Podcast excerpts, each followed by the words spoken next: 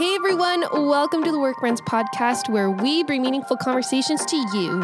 I'm Jen Brubaker and I'm here with my co-host, work and real friend Ainsley Stanley. This is a bonus episode for Dead Mentor. And today we have Connie Meyer who is talking about one of her favorite dead mentors, Henri Nouwen, and yeah, asking this question of what is the invitation from God to mull on today? So go play bocce ball at the beach, crash a wedding, do whatever you need to do, and enjoy today's episode.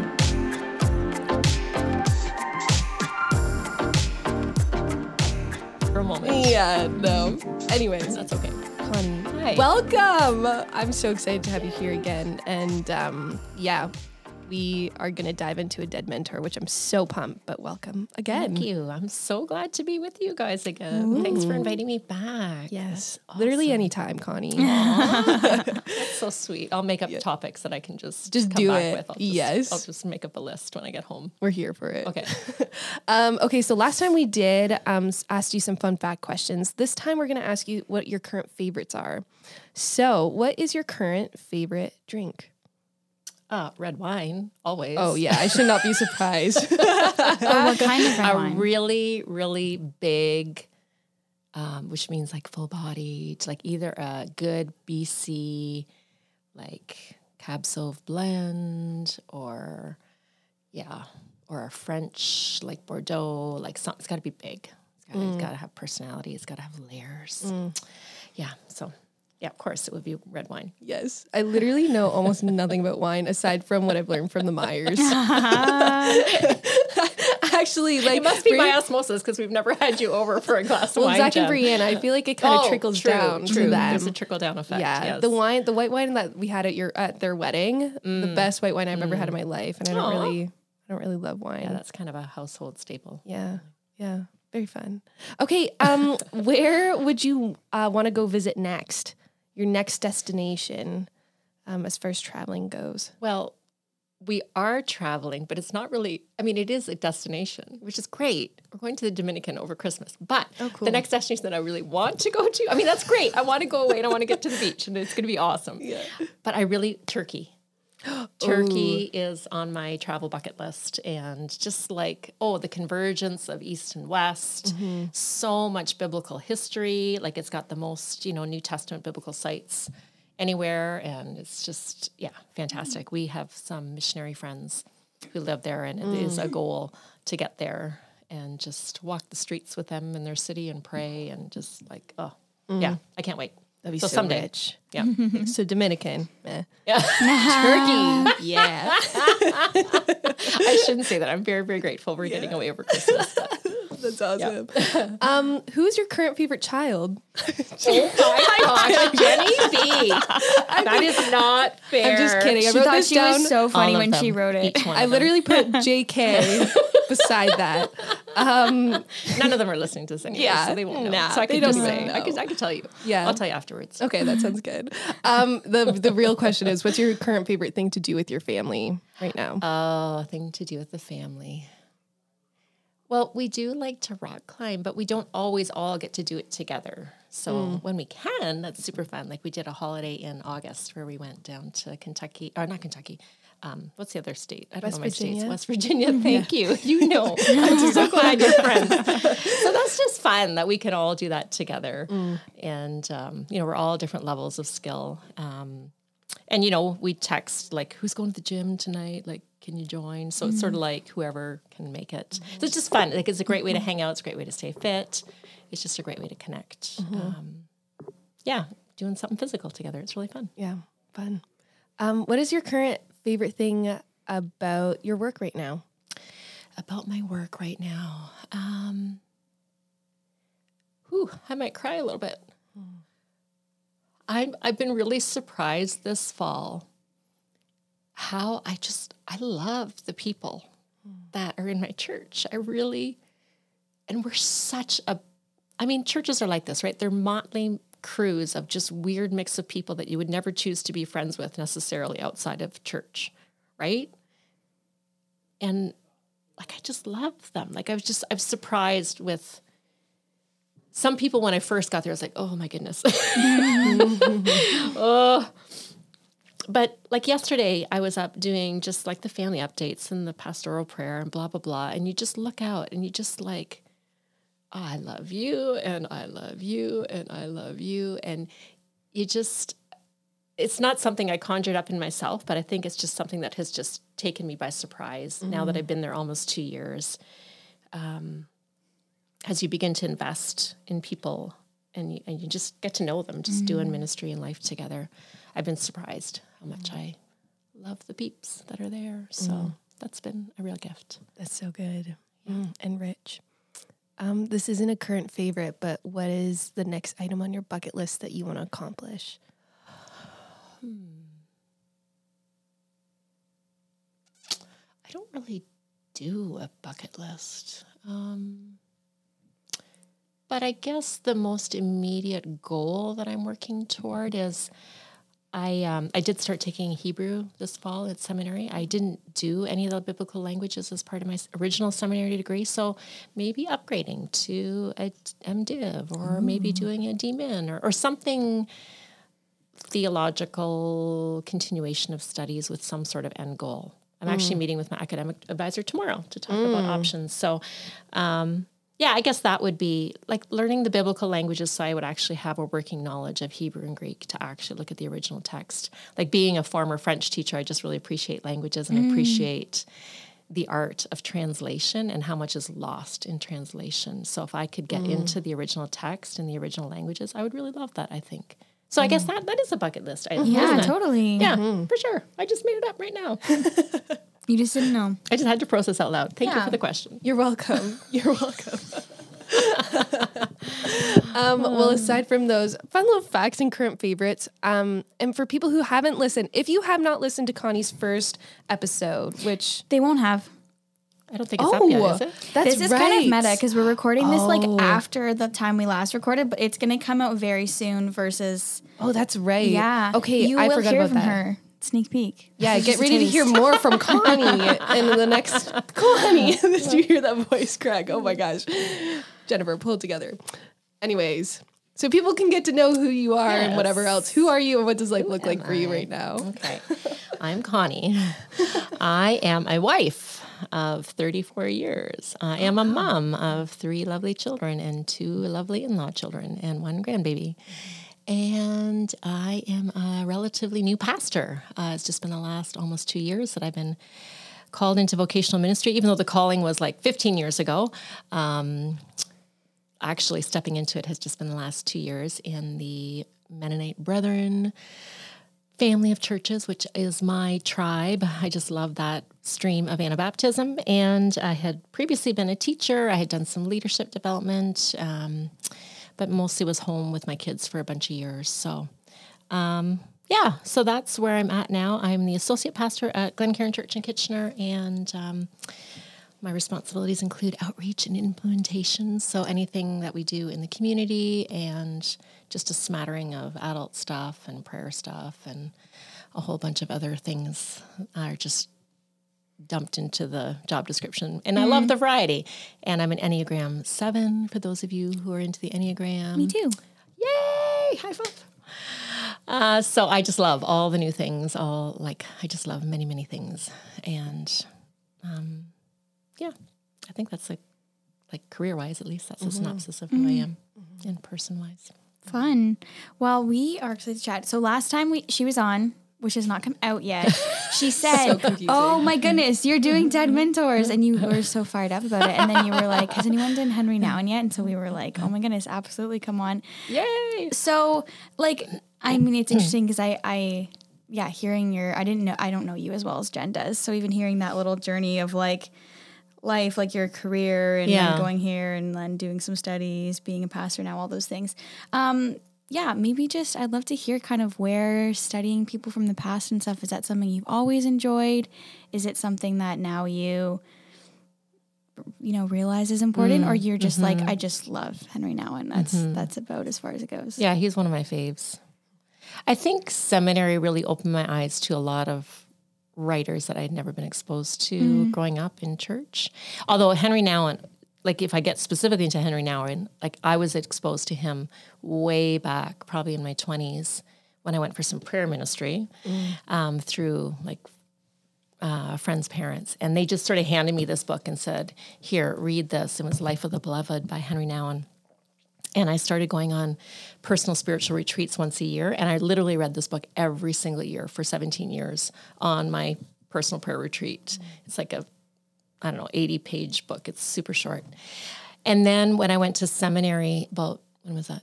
2006, just learning church history and having to read um, different Christian authors through the centuries. There's a lot that I would still love to like delve into more, but like getting a high level exposure to, you know, Teresa of Avila and St. John of the Cross and oh my gosh, like just so many different especially I was really drawn to those that were sort of like more in the like the Christian mystics.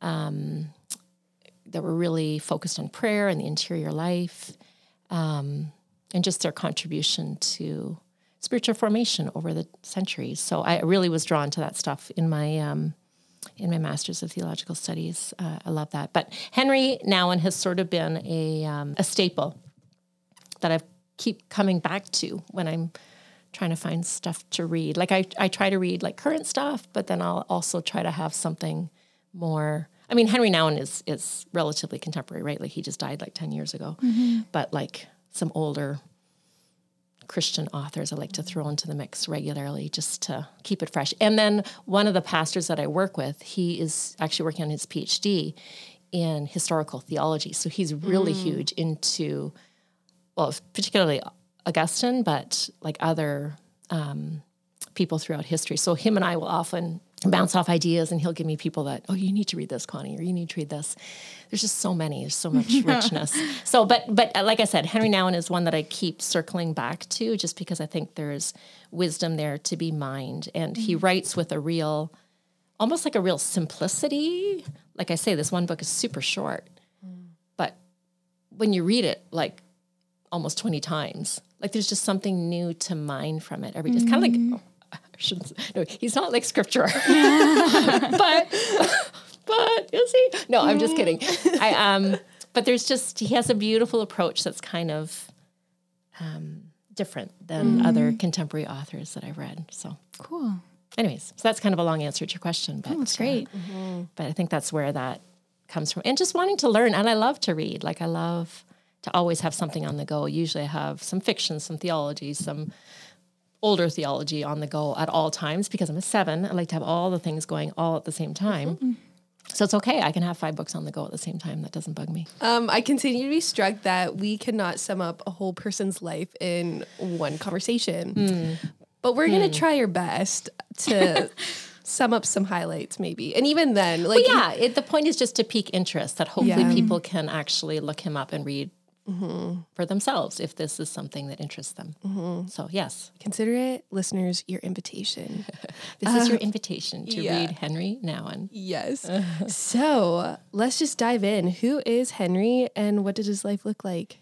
So he was a Catholic priest who was born in the Netherlands. He was born in 1932, and oh no, he passed away more than 10 years ago. He passed away in 1996, actually. I don't know why I thought it was 10 years ago. It was longer ago. Um, so he was a priest who was trained in the Netherlands as a Jesuit, and he really, in his own studies, like zoned in with like philosophy and psychology and theology. That was really like the areas of study that he just loved. He was a real academic. And he became this really distinguished teacher and speaker. Um, he ended up serving most of his career at very prestigious American universities, Notre Dame, Yale, Harvard, teaching pastoral theology to um, to priests. And um, but he over time I don't know that he became disillusioned with um, academia as much as he felt a call from God to something different.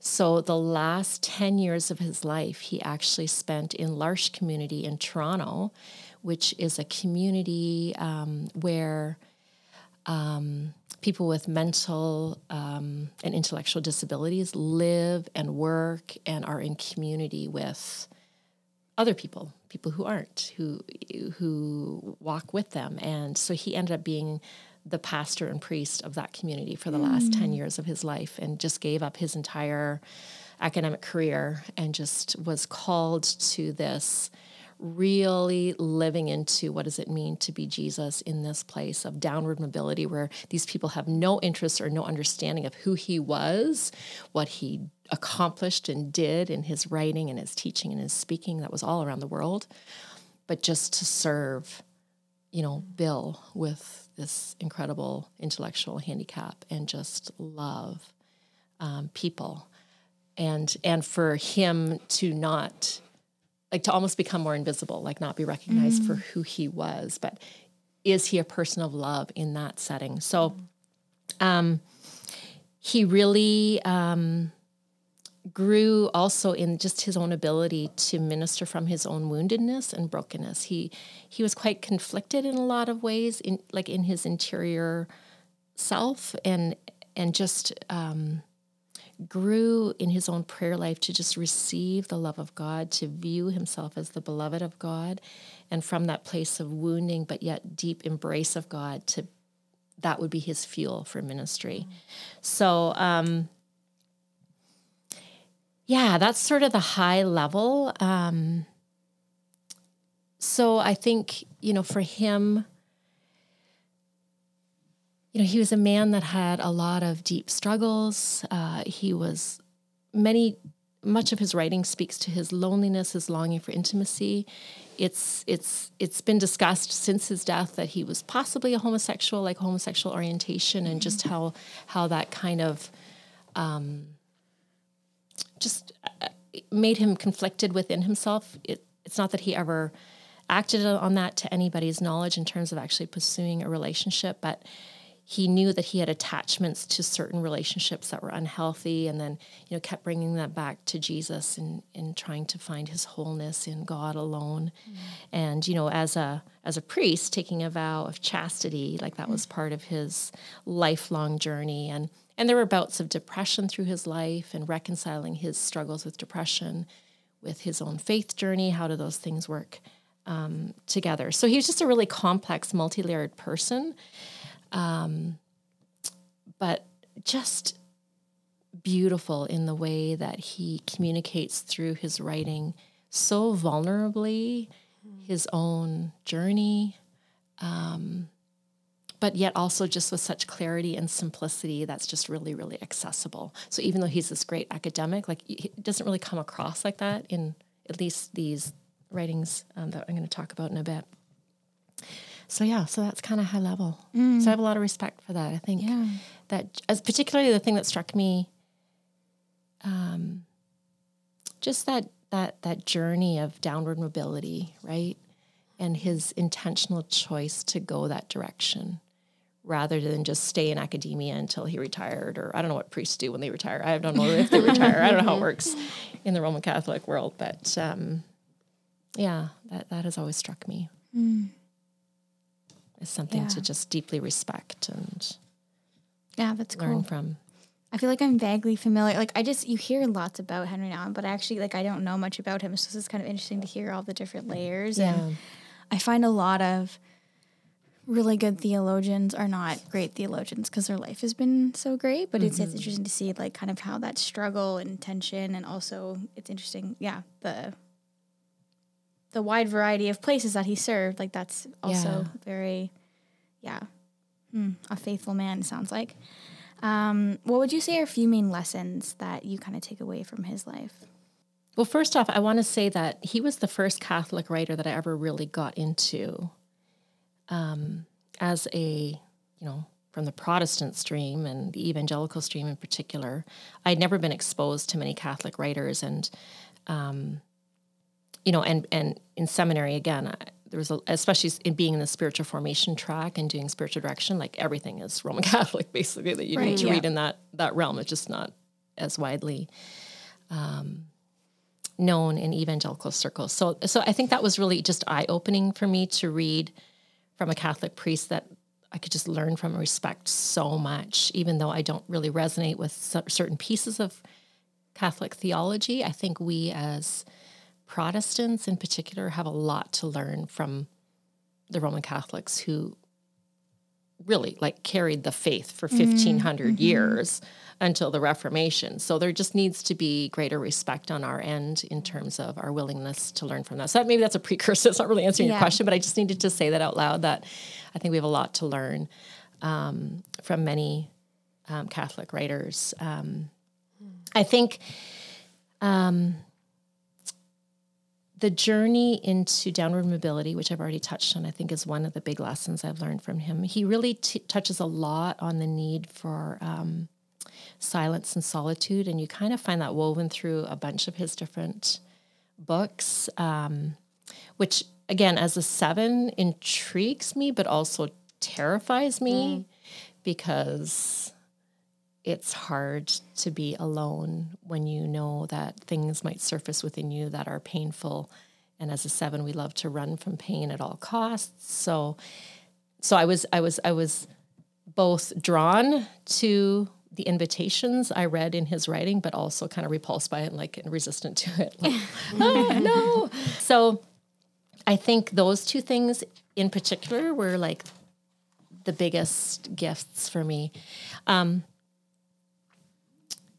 I want to maybe can I just unpack some of these books maybe yes, one by please. one because then I think it would help me with themes because I think I've learned something different from different books. So mm-hmm. I'm just mm-hmm. going to do a little yes. little book chat. What is yes. that called? Like a uh, book reviews. It's Connie's book club. Connie's book club. Welcome to Connie's book club. the first book today that we're going to discuss is no. So I'm gonna I'm gonna just touch on the first one that I was given. This is the one, Life of the Beloved.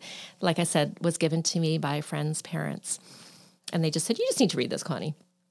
So, like I said, I read it for 17 years in a row every year on my prayer retreat. It is, let me count how many pages. It is like 100 pages, but like the print is really, really big and the pages are really small. Um, Life of the Beloved was a book that Henri Nouwen wrote to his secular Jew friend. And his secular Jew friend said to him, All your writing is like way out there. Like, write something for the average person about the spiritual life. So, this was his response and letter to his Jewish secular friend about this is what the spiritual life is about. Basically, what this book talks about is, um, and it was groundbreaking for me because I'd never thought that this could be about this could be for me as well. But life of the mm. beloved, the belovedness of Jesus, when God the Father said, You are my beloved Son, with whom I am well pleased. That that is also God's word over us. You are my beloved. And I had never thought that I could hear that message for myself. I thought, well, that's for Jesus, right? That's not for me. Mm. So I, that's why I had to read this book so many times. I'm like, really? Really? I'm your beloved child? And the way he unpacks it in this book, he has four movements that he goes through, and um, and he likens it to the Eucharist or communion or the Lord's Supper, we would call it. And the Eucharist, as we know in the Roman Catholic faith, is something they do every time we, they meet. Some of us in Protestant traditions don't do it that often, but um, he likens it, our, our, spiritual life, to four basic movements that are in communion, which is um, Jesus took or he chose the bread. So the taking, the choosing of us as individuals. So we are like the bread, we're chosen by Jesus. We are blessed by Jesus when Jesus prayed a blessing over this bread. We are broken. Each of us are broken and really unique in different ways. And then we are given. We are given to be gifts to the world. And each of those movements, um, he unpacks in this book in really fresh ways. Um, like this this fact of our chosenness and our belovedness that we are, you know, I'll just read like one quote from this part and one quote from another section, but he says to his friend, You know, from all eternity, long before you were born and became a part of history, you existed in God's heart. Long before your parents admired you or your friends acknowledged your gifts or your teachers, colleagues, or employers encouraged you, you were already chosen. The eyes of love have seen you as precious as of infinite beauty, as of eternal value. And he just unpacks this chosenness that it's not a competitive chosenness, that it's not, you know, you're chosen over somebody else, but God's heart is big enough to choose each of us mm. individually. And and we are each beloved because of our uniqueness. Um, so, and, and just what I have to read one quote about their brokenness too, because it's just, it was mind boggling to me. Yeah, so we're, we're, we're chosen, we are blessed, and our blessed means to speak into being what is our, the truest, um, our truest selves in the sense of the way God intended us to be, the way that God, before the creation of the world, created us to be. Mm. That to be blessed is to call that that truest identity of ourselves into reality, right? And then um, brokenness. Um, and I love the way he touches on this because, again, this is mind boggling to me. Our sufferings and pains are not simply bothersome interruptions of our lives, rather, they touch in our uniqueness and our most intimate individuality. The way I am broken tells you something unique about me. Way you are broken tells me something unique about you.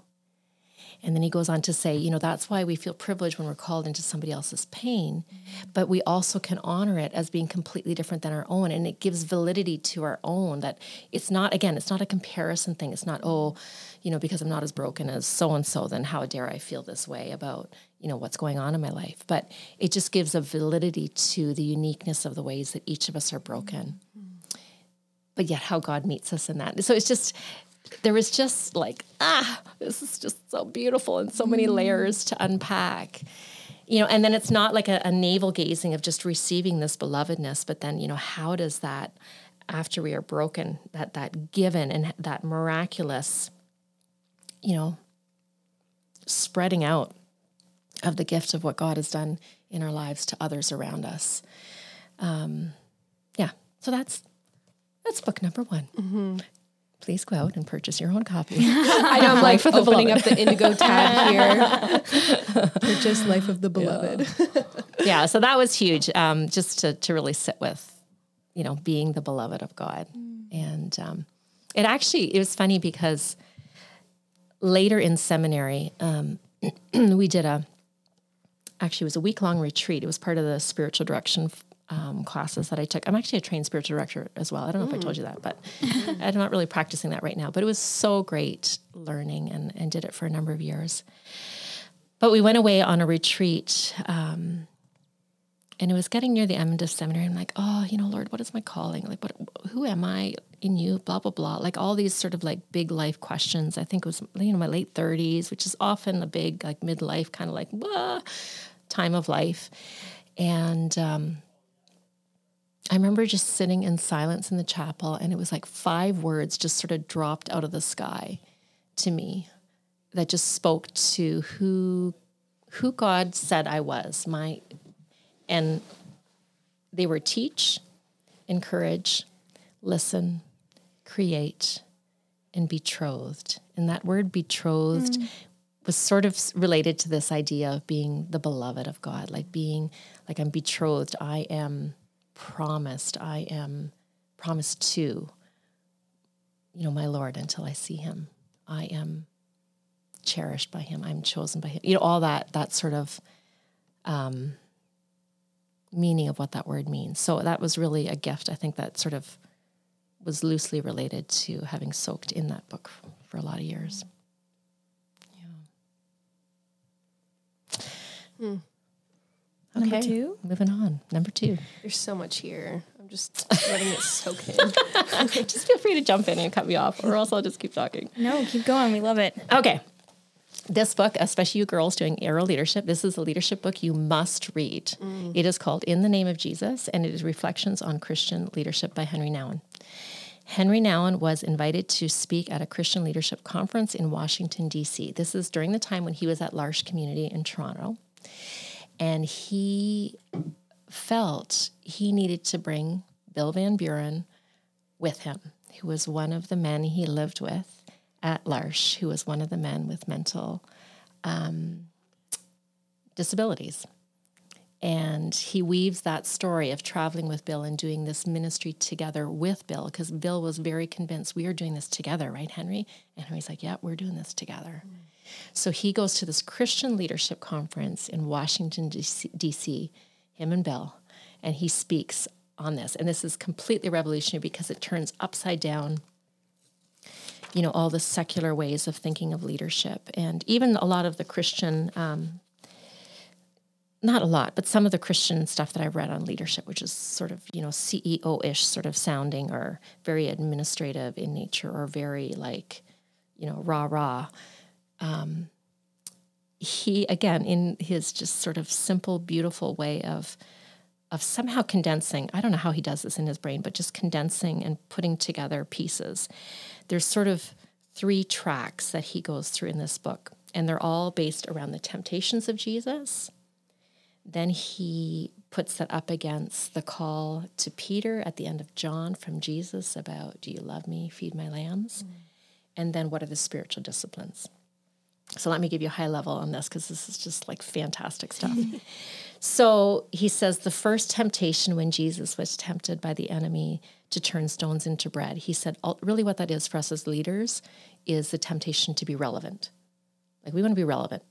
We need to we need to make bread. It's relevant that's a relevant need. We got to fix that need. We got to do that. That was jesus temptation was to be relevant and that is our temptation as well as leaders to be relevant which i thought was wow isn't that like just mm. backwards? I, my eyes literally just like whoa. Right? Because like what? Like we're not supposed to be relevant? Yeah. Yeah. Wow. but track with me. So then he says the invitation then instead from this john 21 story really is do you love Jesus? Mm. Like it's not about having relevance being the focus, but is our intimacy with Jesus first and foremost. And then his solution for that, or his practical spiritual discipline in that, is contemplative prayer, just dwelling in the presence of the one who asks us if we love him. Hmm. And like that's kind of all he says. Like he doesn't really tell you how to do this.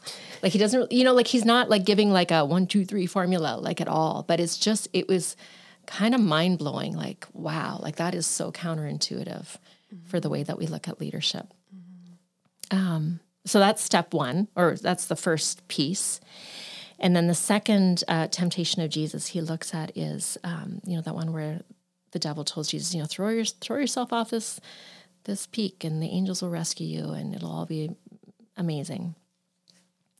And really what what Henri says is the temptation for Jesus in this moment is to be spectacular or to be popular or to be like wow, like you're amazing, right? Like um yeah, he uses those words popular and spectacular. And again, mm. it's just like, whoa, like we want to be well liked. We want to like have something that's pretty mm-hmm. awesome and spectacular in leadership. Mm-hmm.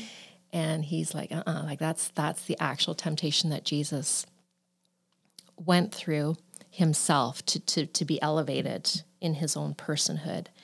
So then again, back to the John 21 passage, continuing the, that dialogue between Peter and Jesus.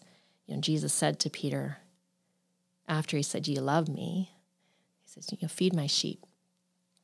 And what he meant by that, at least the way Henri unpacks it, is this is ministry and community.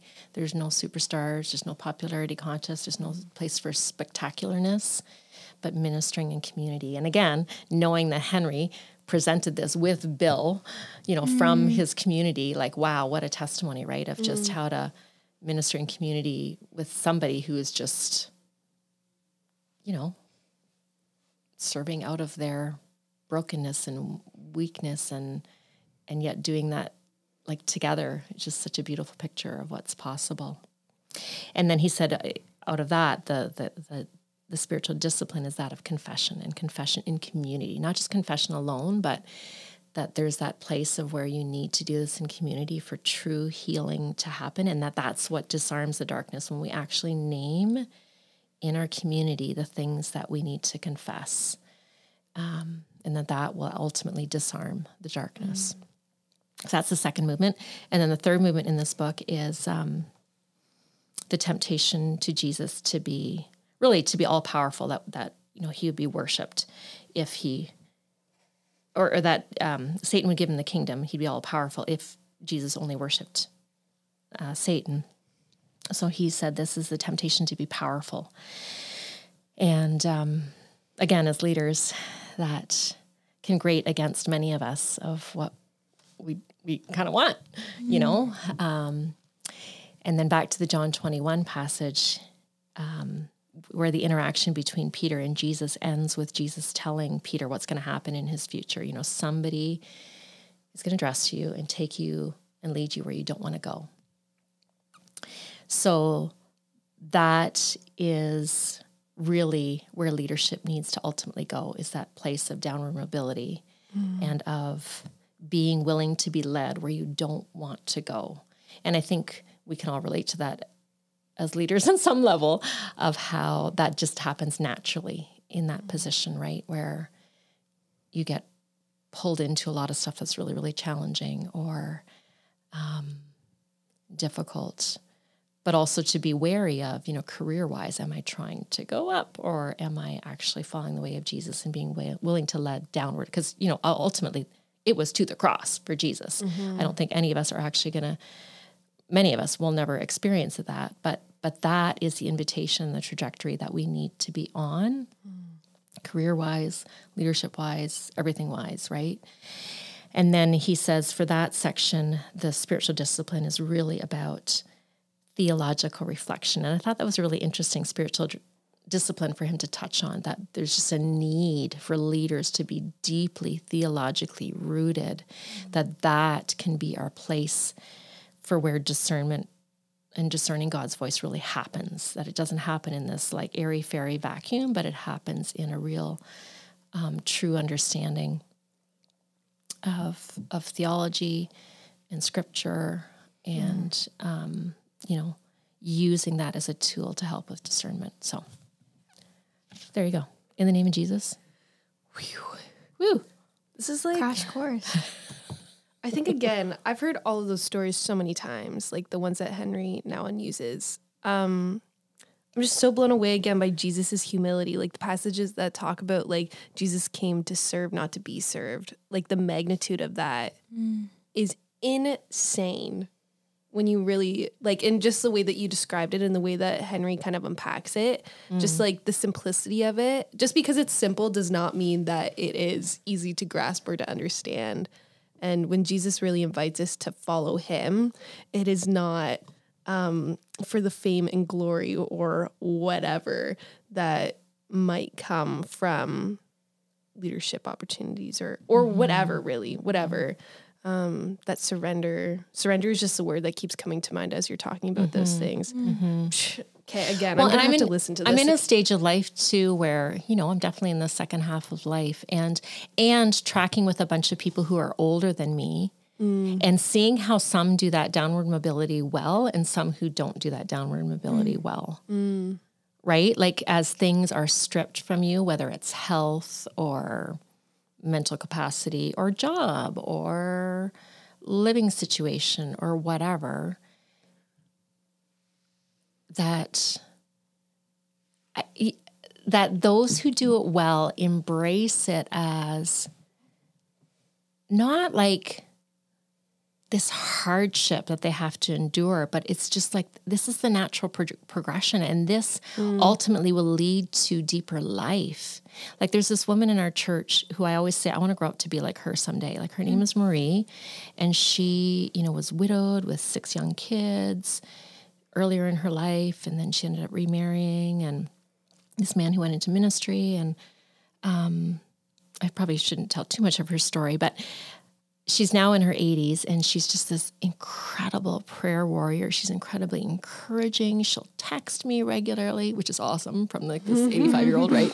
Um, but her health is like not great right now and she's in and out of the hospital but every time i see her she is just like filled with like gratitude and the presence of jesus is so near and and her pain is so on the surface too. It's not like she's she's she's you know nobody enjoys that but she's just learning how to do this downward mobility with her body and you know losing her home because she needs care and you know um all those things, but she's doing so well. And I'm just like, oh, Jesus, like I want to, Mm.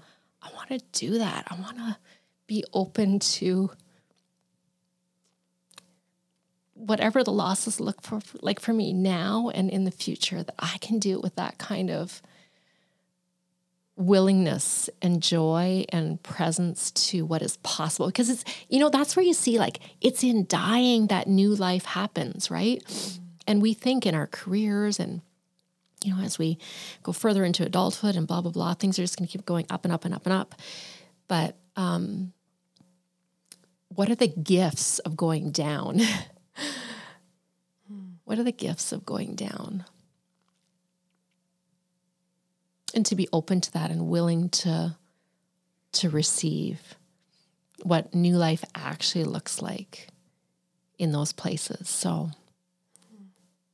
yeah i guess yeah mm. that that mm. this this book in the name of jesus sort of speaks to that upside down way of looking at things um, which we need a lot of reminders of mm. because we're wired the other way i think.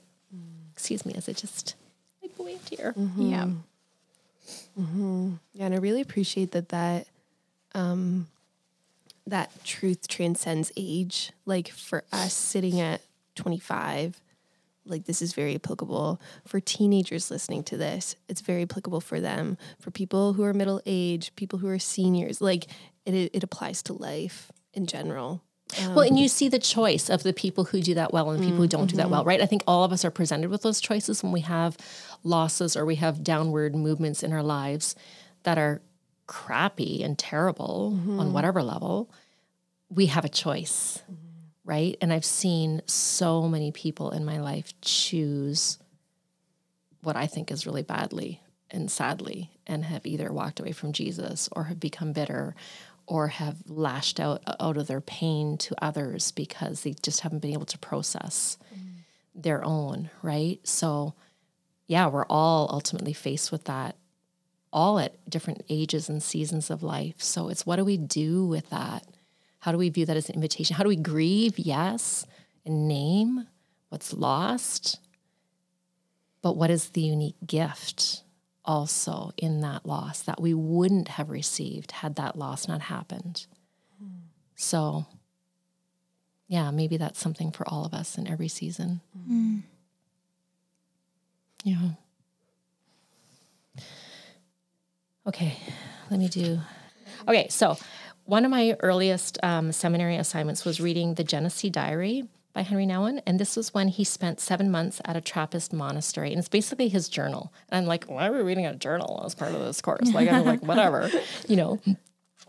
But um, well, a he's just such a beautiful writer. Like he just has this beautiful voice, and I'm a bit of a book snob, and like things have to be written well for me to actually want to read them.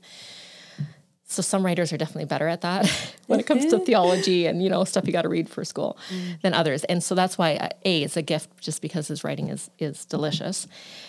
But B, um, this was in between. This is before he discerned to go to L'Arche, and it was part of his formation into that journey of silence and solitude and. Um, like really on the ground, living it in the rhythms of the Trappist monastery of work and prayer and and all the things that that encapsulated. Because he what he didn't live in a monastic community as a priest, other than this season that I'm aware of, and just how prayer and work work together, and you know giving voice to all that interior stuff that arises when you sit in silence and solitude and meeting with his spiritual director. And it's just like you got to sit with silence and solitude more because you got a lot you know you got a lot more that needs to be unearthed. And um excuse me the way that he just jumped into that and just honestly captures that journey and that progression in this book you know ultimately at the end of it he doesn't think that he walked away from that community any different than the person he went in as but yet um I think it did. Like I think it birthed something in him that ultimately changed the trajectory of his life. Um, you know, and and I think the value of living in community and the way that he was called to that, particularly later in life, um, was really formed in this place at the Genesee. It's actually a monastery somewhere in the states. I forget where. Um, Yeah, so it, it, his time there really brought him closer to Christ, closer to knowing his truest inner self, the good and the bad, but then ultimately like closer to the world. Like he felt just more compassion, I think, for others because he had that time to sort of do the deep dive uh, mm. into his interior world and where it was broken and where it was in need of healing. So, anyways, it was a fantastic read. Highly recommend. That's number three. Number four. This is called Way of the Heart connecting with God through prayer, wisdom, and silence. Um, do you hear a theme? Yeah, I think so. so this one, he's always got like a little hook with each book of like sort of where it comes out of. Like there are mm. themes that kind of overlap into different books, but there's always a reason behind each. I don't know how many books he wrote. He wrote a scat of them. Like there's just tons. Ask. Yeah, I don't even know mm. how many books he read. And like there's other ones in my office that at church. Like he wrote a beautiful one on spiritual direction that was really helpful for me when I was doing that study. Just so many. Anyways, Way of the Heart was one where he really focused on the teachings of the desert fathers and mothers, which were a monastic mm-hmm. community way early on in the Christian um, faith. Like after Christianity was sort of becoming the the the state religion, there was this movement to get away from that because it just felt too worldly, too too like secular, and so this whole group moved out to the desert to just be monks in the desert because they just felt it was too worldly, and they just needed to be alone. Um, you know, to flee. The, the the invitation that they felt was to flee, flee the world, which was what they saw. Um, institutional Christianity becoming, to be silent and to pray. And those were sort of their three invitations. So he focuses on those um, solitude, silence, and prayer. Solitude is that, that invitation to flee because he says um, solitude is the furnace of transformation. Hmm. Whoo! The furnace of transformation. Whoa. Right? Yeah. And that just that being naked, being um, like really just nothing like just your just the nothingness that you offer in aloneness mm. Um, to others to god even that that's the place where the work can begin. Right? Wow. Um, and he said you know solitude it, it, this isn't like some vague or general thing. Like it is actually like a discipline like you actually have to practice like how how can you carve this into your rhythms to make sure that this happens so that you give space mm-hmm. for yourself to be ultimately transformed um, by God. And then silence. Um, he speaks about the invitation to silence um, as a place to, here's another great quote, to tend the inner fire of the Spirit. So, to tend the inner fire of the Holy Spirit is what he's talking about. He's talking about this is a place where um, we need to be without words for extended periods because there's a lot of dangers of too many words. Like mm. our mm-hmm. words get us in trouble, right? Yeah.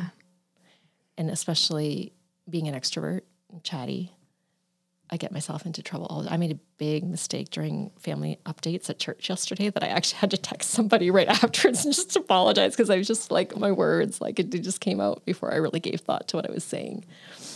So silence is a place to where we learn how to speak because when we tend the inner life of the spirit in us and we're without words, not just verbally, but like even in our mind, just really trying to quiet our thoughts that that's the birthplace of actual life-giving words mm. that we mm. can speak as we come out of silence so if we don't have that rhythm of entering silence we won't have a place for life-giving words to be birthed from mm.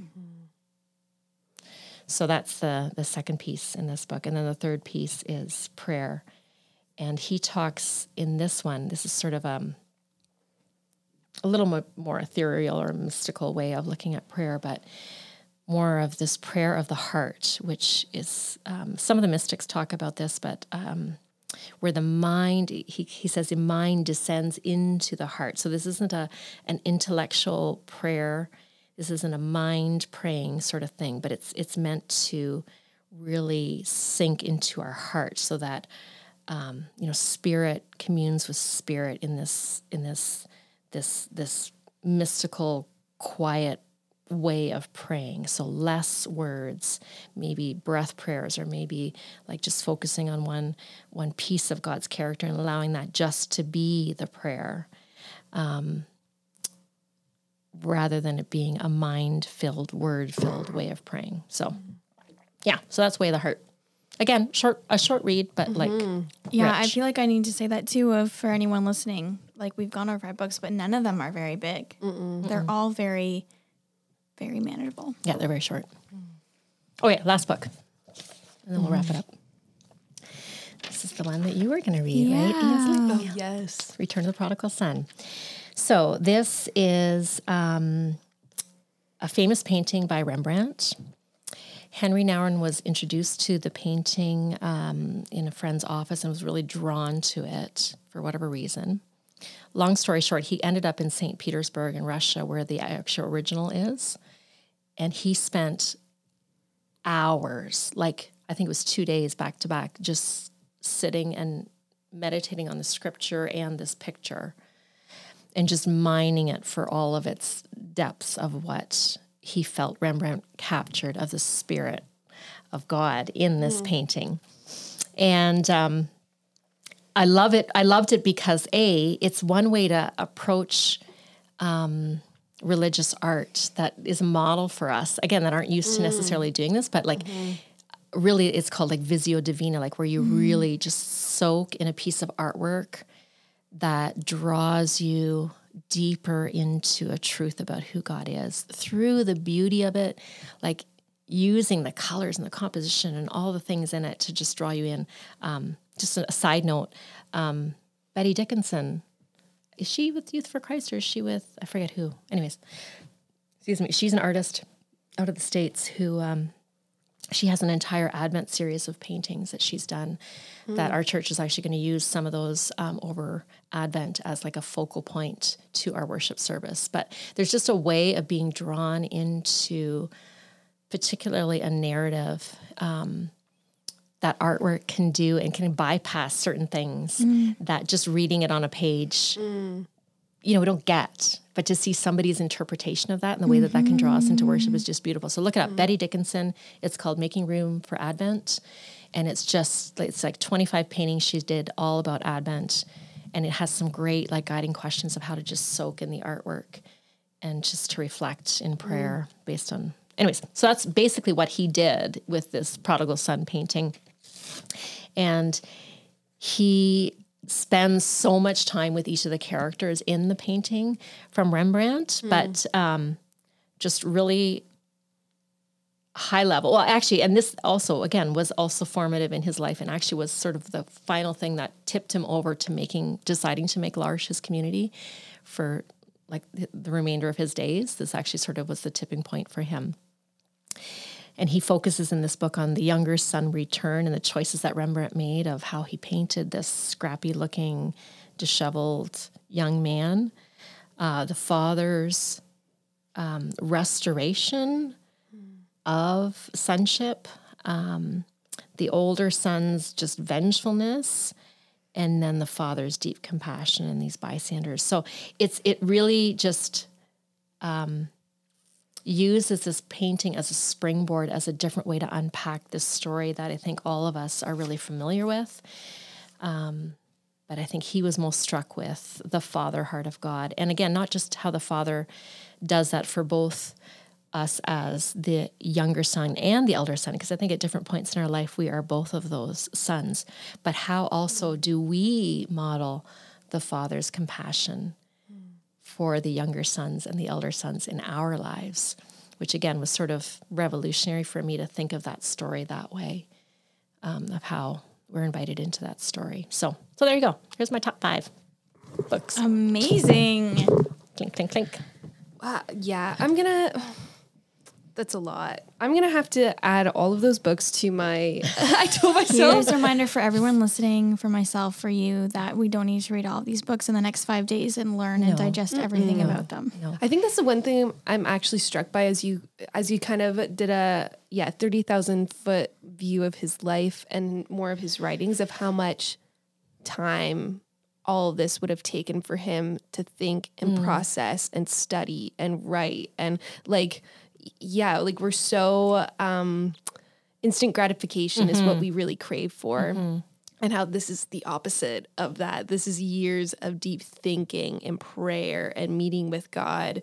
And um yeah like the invitation that is there. I like for myself today i'm just like slow down jen. Mm-hmm. Silence is good. Mm-hmm. Um, you don't need to fill every moment with noise or even with like checking the box of like oh read my bible today. Check moving on. Mm-hmm. Um, there's such an invitation to sit in it which is one thing that stands out to me as i'm yeah hearing about all these writings of henri nouwen. Yeah, and I think you know we can get overwhelmed and say, "Oh my goodness, I got to read all these things." Mm. No, that's that's not why I'm here to do this. But if if something either of what you know he wrote about that just you need to sit with, maybe that's where you need to sit today, mm-hmm. Mm-hmm. or maybe you do need to pick up one of these and just sit with one of these pieces of writing, something that you know that it's just touching something within you that it's like, oh. I feel an invitation there that feels like something mm. life giving for me, and I'm going to run with that and actually follow through on that. I think that would be useful. Mm-hmm. that's so good. To Everybody listening, so yeah. follow the invitation that you sense most keenly in this moment. yeah so good Yeah. Um, this question seems a little silly after uh, what you just uh, unpacking all those books. Yeah. What can we learn from him today? What can we learn from him today? 'Cause I think there's so I think much you there. should be a leader and be relevant and popular and spectacular and go. okay. End of conversation. No. Um, yeah, I don't know. I mean, there's so much to glean there, right? I think. Um, what can we learn today? I think we can learn to pay attention to what is the invitation that's actually in the way of Jesus for me for today. Mm-hmm. Maybe that's the invitation mm-hmm. because I feel like he modeled this in different seasons of his life in different ways. Like who's who chooses to sit before a painting for two full days? You know, mm. a busy writer, speaker, Harvard prof, blah blah blah, right? But he chose. Oh, I'm going to go to St. Petersburg and I'm going to sit in front of this painting for two mm. days, right? Like, what is our invitation to sit in front of a painting mm. right now, mm. um, and to really listen and allow that to be enough. I think as a seven, and maybe you feel this too, Ainsley. Someone's like, "Oh, that sounds good. That sounds good. I can do that. I can do that. I can do that," and add it to all to the list because it's like, "Oh, all those things sound so great." We almost get to be like a a spiritual glutton junkie. Like I want to do mm. all the spiritual experiences because they all sound amazing, and I need them all right now. But I think as I'm growing in my sevenness of how to live that in a healthy way, no, what is the one invitation for me for right now, for this season that mm. feels like a joyful invitation? It might be hard, but what's the joyful invitation for me right now mm. of what God is inviting me into, whether it's a spiritual discipline or whether it's an act of obedience or whether it's, you know, go here, read this, do this. Mm. But just, you know, what is the one thing to pay attention to that? Because I think sometimes it almost becomes like a a distraction or a defense mechanism to say, oh, mm. you know, oh, Ainsley's doing this over here. I need to follow that and do that because that seems amazing because she's growing that way. And that might be true. Maybe it is, but maybe looking at what Ainsley's doing and wanting to follow Ainsley or Jen, you know, is just not my invitation for me from Jesus for right now, mm-hmm. for what I mm-hmm. need to hear mm-hmm. from his spirit. Right. So we can sometimes run from the mm. invitation because we think somebody else's invitation is better than the one that we're invited into, mm. you know, or more sexy or more exciting or more whatever. Um, so I think that's one thing we can learn. What's the what's the one thing? Um, yeah. So there you go, ladies. Henri Nouwen welcome. Hope you uh, enjoyed this dead mentor. Yes, he's been a good. gift in my life, and I hope he's a gift in many other people's lives now that you've been a bit exposed to what he has to offer. Because I think there's a lot. Yeah, thank you. Yeah, This was having fun. me. It's neat. It can we always. I mean, Jen and I, we're probably guilty of this, but we just get excited about like people's favorite resources and like what mm. as whatever. And so this actually is great because like learning about what kind of books and things are the most your favorites and different things mm-hmm. like that and little tidbits and yeah, even that at the end of like you know, what's the one invitation? And yes, when you asked if I um, related as a seven, I do, I do. Um, so that one invitation of what God might be actually asking you to to mull on or consider mm-hmm. or digest or pick up or whatever. Mm-hmm. Um, yeah, that's good. So thank you. Okay, you're welcome. Mm-hmm. Uh, yeah, I need to. So, literally, I'm the kind of person. I also relate, even though I'm not an Enneagram Seven. I relate to you guys in of like, oh, that sounds good. That sounds good. Mm-hmm. That's why I can't buy any more new books until I read the books on my shelf because mm-hmm. I'm like, oh, I just like, yeah, mm-hmm. I want to learn and I want to read, but mm-hmm. sometimes I miss that invitation of what is for me. Mm-hmm. Um, and sometimes yeah. when you're in school, you don't have that luxury. Oh, either. yeah. You just have to do certain. Things. You just got to do what you got to do. What you got to do. But. Yeah, mm-hmm. but yeah, I'm the kind of person that needs to go on long walks to think things through. Mm-hmm. I'm just power walking in mm-hmm. Elmira and whatever else. So I think I need to go on a power walk after this okay. and just sit with what does God want for me here today. And I would yeah. encourage people listening to this to actually like after this is uh, mm-hmm. this episode is done, just to like almost sit in silence and just like mm-hmm hold this conversation before Jesus and ask him what invitation he has for you. Because mm-hmm. um, it's just so easy to move on, mm. to keep like doing what we're doing and we miss it. So thank you so much for leaving this conversation with that because I think that is, yeah, it's just so important. And if we're not aware, we just we just miss it. So yeah. Okay. So thank you so much for joining us oh, today. Oh, you're welcome. Such a pleasure. and again, back. come back whenever. Thank you. Thanks so much for listening. We hope you enjoyed it as much as we did. We have more episodes coming up soon, but we're in a little bit of um, a space to breathe right now. However, starting January, we are going to have for you Rhythms of Grace, an eight week actually a little bit more than eight weeks. It technically is 10 weeks altogether of podcast episodes, but an eight week study on spiritual practices that basically is equipping you to learn and know more about eight spiritual practices that we really believe are transformational and lead to greater knowledge and understanding of God's grace. We are going to have books for sale if you so desire, between 10 and $15. Information coming very, very soon on that. Until then, grab your people and get ready. We have so many exciting things happening. Anything to add, Jenny? I'm so excited. so until next time, Toodaloo, have a great week.